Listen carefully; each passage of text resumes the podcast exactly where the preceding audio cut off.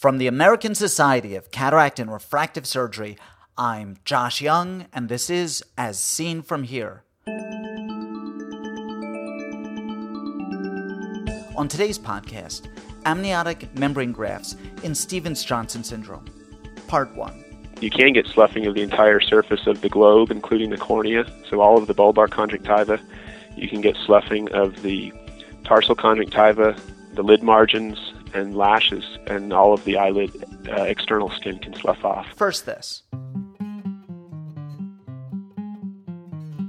As seen from here reaches ophthalmologists in 98 countries, transfers more than half a terabit of podcasts every month, but the potential audience is much larger.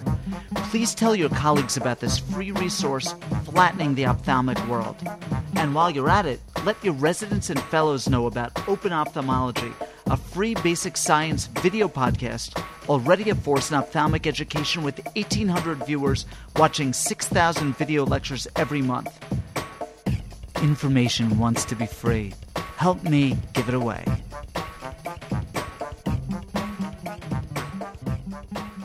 Stevens Johnson syndrome and the related toxic epidermal necrolysis can produce lifelong deleterious sequelae. Some of these sequelae are anatomical and recalcitrant to therapy. Darren Gregory describes an opportunity to avoid these sequelae by managing the acute syndrome with amniotic membrane grafting.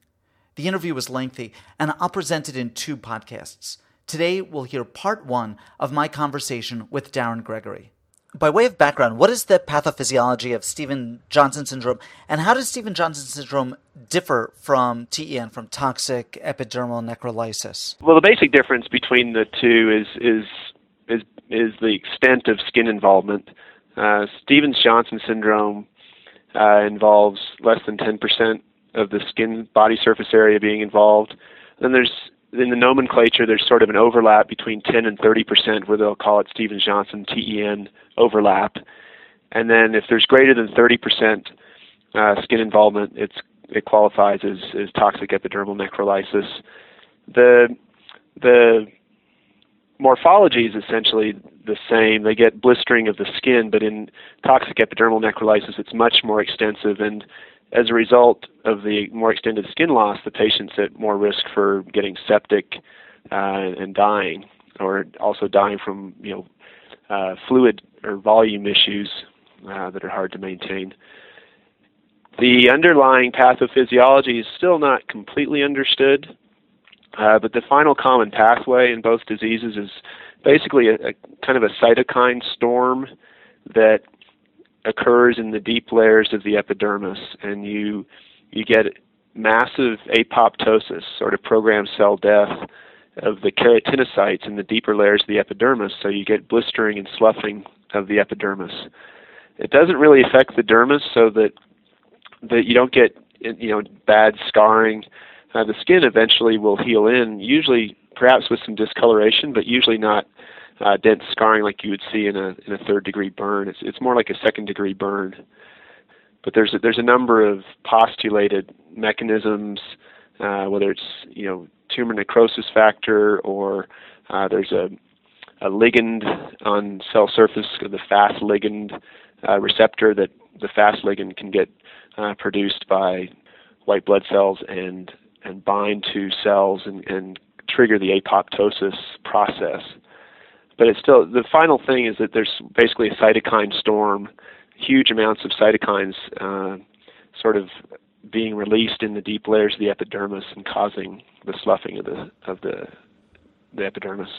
Darren, what are the recognized triggers? What is the natural history of the disease, if if you know, if not treated? And uh, what are the typical ophthalmic manifestations? Sure. Um, the most common trigger is is probably medi- an adverse reaction to a medication. And there's a, a number of just about every medication you can think of has been has a case report or has been implicated in some fashion. But the more common ones, I think, in the literature and also in my own experience, would certainly uh, sulfa is probably probably at or near the top of the list. Uh, I've also had a few cases with uh, phenytoin, and Uh, more recently, we've had we've had a fair number with a medicine that's used for bipolar disorder called lamotrigine. The uh, the trade name in, in the states is Lamictal, uh, and we've seen a number with that. But uh, also, you could, mycoplasma pneumonia uh, uh, has been implicated as a cause, and we've we've had a few cases of that, particularly in kids. But sometimes it seems to follow a viral illness, or there's the person wasn't on any medications, and, and it's almost idiopathic, which is problematic because then uh, down the road the person's not sure what to avoid uh, to avoid triggering it again. Now, but medications are by far and away the, the most common implicated trigger. The the natural history of the disease varies. It can vary a lot in its severity, but uh, it tends the skin tends to begin healing anywhere from uh, 10 to 14 days. In most cases, the skin will start to heal in. So some severe cases can certainly uh, have persistent uh, uh skin problems, you know, lasting. We've had people where their skin problems lasted, you know, over a month. Uh, and those are pretty severe cases. But the skin tends to heal in. Often the skin will begin to heal before the mouth and eyes. So I often, you know, I tell the families, uh, you know, just because the skin is getting better doesn't mean we're out of the woods as far as the eye goes. Uh, and I often, the first thing I look at is the mouth. If the mouth is a mess, uh, it concerns me about the eyes because uh, they seem to correlate much better. Uh, there's a number of studies uh, that have been published in the last couple of years looking at the severity of the overall systemic involvement in the disease, as well as the extent of skin involvement, and cor- trying to correlate that with the severity of, of eye damage or the acute eye findings. And uh, has, they haven't been shown to correlate. So you may have a case where there's very mild skin involvement and severe eye involvement, or you may have a case that uh, has you know severe skin involvement but not much going on in the eye so you, you can't just go by the skin the the problem is that the eyes over time the mucosal tissues on the eyes get replaced by more of a keratinized scar tissue and so the people end up even though their skin has healed in fairly well they end up with severe dry eye problems some have speculated and there's uh, been studies published suggesting that there can be sort of a chronic form of the disease that uh, sort of mimics cicatricial pemphigoid. I I tend to disagree. My my thought is that uh, it's kind of a one-time hit, and you get severe damage to the mucosa at the onset, and then the longer-term problems are all a result of that. And in, in one study out of I think it was out of Moorfields in England, uh, they suggested that some patients with Stevens Johnson may not manifest much on the eyes initially, but may have problems down the road, suggesting that a chronic issue. But my suggestion would be that perhaps those patients weren't fully evaluated as far as looking deep in the fornix and looking at the tarsal conj for, for sloughing that may have been evident in the acute phase but not appreciated. And on the eyes, you basically you get sloughing of you can get sloughing of the entire surface of the globe, including the cornea. So all of the bulbar conjunctiva. You can get sloughing of the tarsal conjunctiva, the lid margins, and lashes, and all of the eyelid uh, external skin can slough off. And it can be quite variable in the extent. Um, and, and long term, that can lead to all sorts of scarring problems uh, with abnormal eyelash positioning that can abrade the eye destruction of the goblet cells and uh, the microscopic lacrimal glands on the surface of the eye, as well as scarring of the uh, the major lacrimal uh, gland orifices, so that you can end up with a very severe dry eye problem, uh, painful dry eye problem, uh, and you know damage to the cornea. You can get limbal stem cell damage, uh, whether it's from the acute disease or ongoing damage from the severe dry eye and mechanical abrasion of the eye by the scarred conjunctiva each time they blink. So it can it can become a real problem, and those problems, those chronic long-term problems, are really really difficult to fix. What are the established treatments, both the systemic treatments and, and ocular treatments? There there aren't really any. Uh, the only s- systemic treatment that has been established is that patients with any significant skin involvement should be cared for in a, a burn intensive care unit or a center that's familiar with the, the needs of a patient who's lost a lot of their skin. Um, and you know, there have been a number of all sorts of uh, systemic treatments tried from intravenous immunoglobulin, corticosteroids, various immunosuppressants, um, and nothing that's been shown definitively to be effective, in whether it's with the overall systemic course of the disease or the, the eye manifestations. Um, corticosteroids have have shown some promise in some studies, but other older studies suggested that they might increase the mortality. So they they remain a bit controversial. On the eyes, the only the only treatments that have been where there's published studies establishing anything are uh, systemic corticosteroids and topical corticosteroids may have some benefit. Uh, there was a study out of Japan about a year ago uh, where they had five patients that they began treatments with intravenous methylprednisolone uh, I think it was a thousand milligrams a day for uh, I believe five days, and uh, those patients didn't show any eye damage. They also treated the surface of the eyes with uh, topical steroids, uh, anywhere from every couple hours to something like four times a day, and, and none of the patients suffered damage. Only one of those patients had toxic epidermal necrolysis. Uh, the other four had Stevens-Johnson and the eye involvement, uh, by their description, was relatively severe. Uh, but the key to their their study was you had to initiate the treatment within four days of the onset of symptoms, and you had to establish that it wasn't an infectious cause like mycoplasma, which that can sometimes be tricky to establish that in the time frame that they required for their study. So I don't know that you can apply their their findings to all cases. It might be difficult at times. The amniotic membrane has been described. Uh, the first case report was in Stevens-Johnson syndrome was in 2002. There were six subsequent or five subsequent case reports after that one, all with slightly different methods, uh, but all with fairly good outcomes in eyes that, uh, by the description in the cases, had pretty severe involvement. There was also a, a case series published uh, last summer in the American Journal of Ophthalmology. Uh, the lead author was Kimberly Sippel uh, at Cornell, and they had six cases. Uh, somewhat limited follow-up on some of them, uh, but uh, none of them with the disastrous outcomes that you can see in the disease. And they had all been treated with amniotic membrane uh, within you know within the first week to ten days of the onset of the illness. Let me get you to describe the design of your study there. Yeah, I've been a pretty prolific photographer, uh, taking pictures of my cases uh, throughout the course of their disease.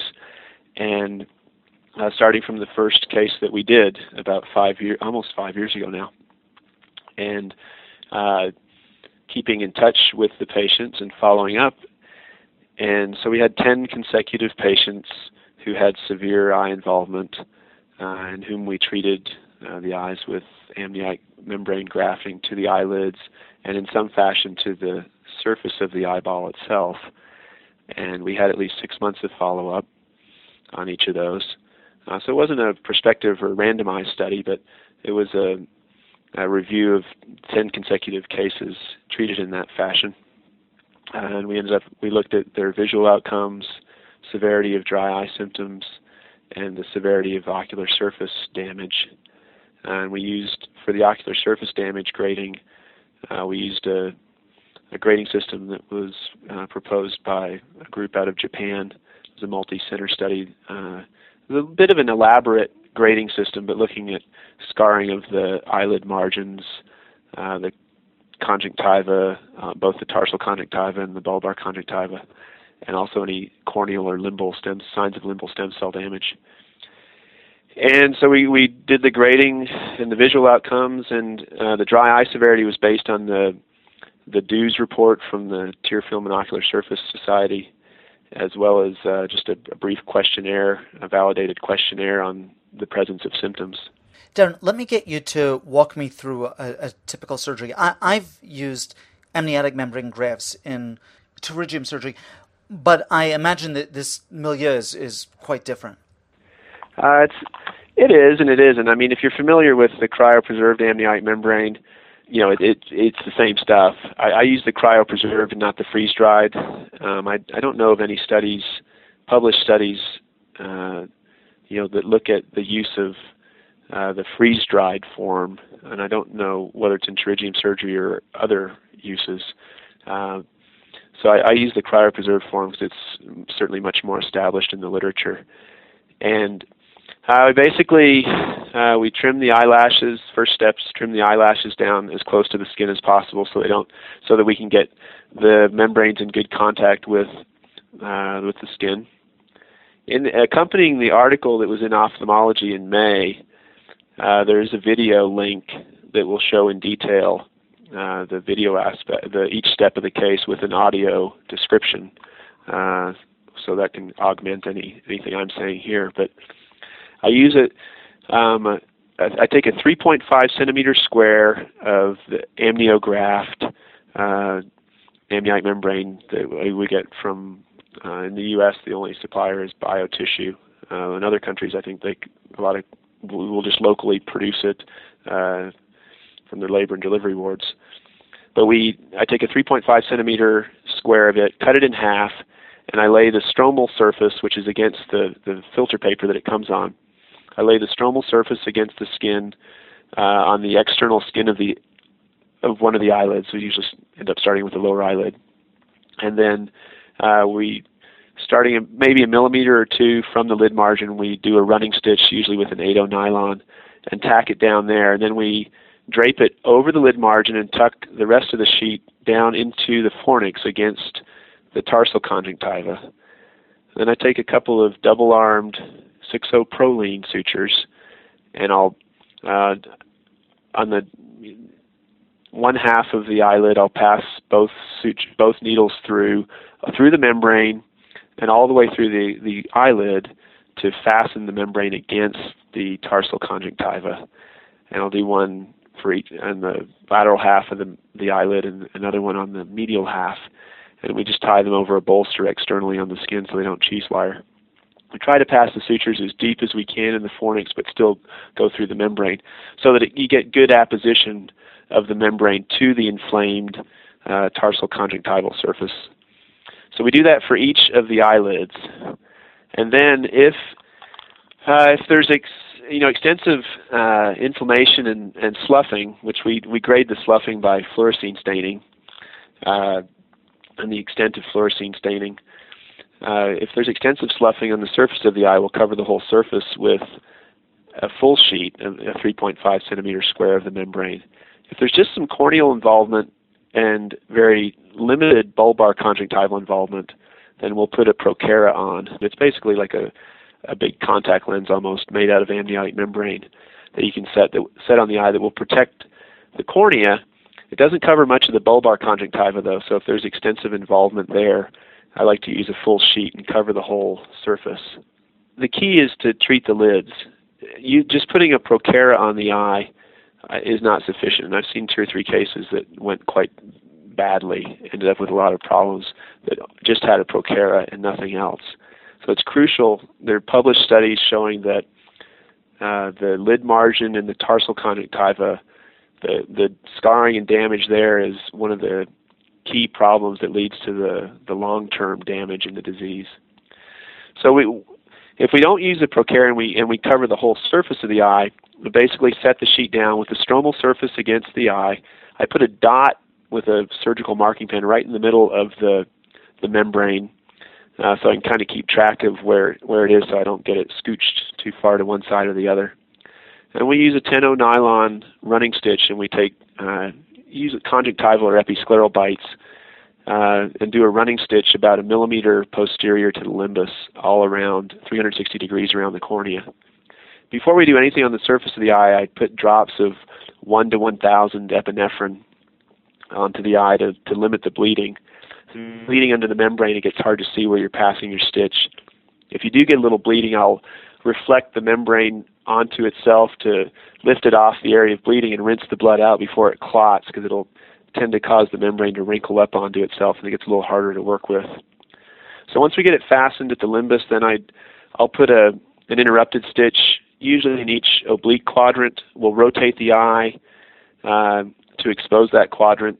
So if I'm if I'm doing the infranasal suture, I'll put a muscle hook in the superotemporal quadrant and push the eye superotemporally to expose more of the infranasal aspect of the eye and pass a, a single interrupted tenno nylon stitch uh, through the membrane and the conj to fasten it down in those areas. And I'll, I'll, do one in each oblique quadrant. Sometimes I'll do one at the medial and lateral canthus as well, depending on how uh, firmly fixed uh, the membrane seems to be. And uh, once we're done with that, uh, we'll put a, a, usually a large symblepharon ring on the eye. Uh, and I think the, the symblepharon, it's just basically a big, almost like a conformer with a circular area cut out over the cornea. I leave the membrane on the cornea. I don't cut it out. Uh, in kids, I don't worry about, you know, a week or two of both eyes are going to be covered, and I'm not worried about amblyopia developing in that short time frame. And uh, I think it's important to keep the keep the cornea covered with it. Uh, sometimes the patients, be, as they start to heal, they awaken more, and you have to kind of let them and their family know the vision's going to be really blurry. It's going to be like looking through cellophane. Uh, but I think it's a small price to pay for uh, keeping the eye protected during the acute phase. When I, with all the stitches, I also leave the tails long, like a three, four millimeters long, so they lay flat on the eye and aren't poking up. So that's the the basics of the procedure. We'll end today's podcast here and pick up where we left off next time. Darren Gregory is Associate Professor of Ophthalmology in Cornea and External Disease at the University of Colorado. His paper, Treatment of Acute Stevens Johnson Syndrome and Toxic Epidermal Necrolysis Using Amniotic Membrane, a review of 10 consecutive cases, appears in the May 2011 issue of Ophthalmology. Ask questions of Dr. Gregory or any of our previous guests or make a comment about any of the topics we've discussed. These interviews are meant to be the start of a conversation in which you participate. Write to me with your questions or comments at jyoungmd at gmail.com. As Seen From Here is a production of the American Society of Cataract and Refractive Surgery. Be a part of the next podcast. I'm Josh Young.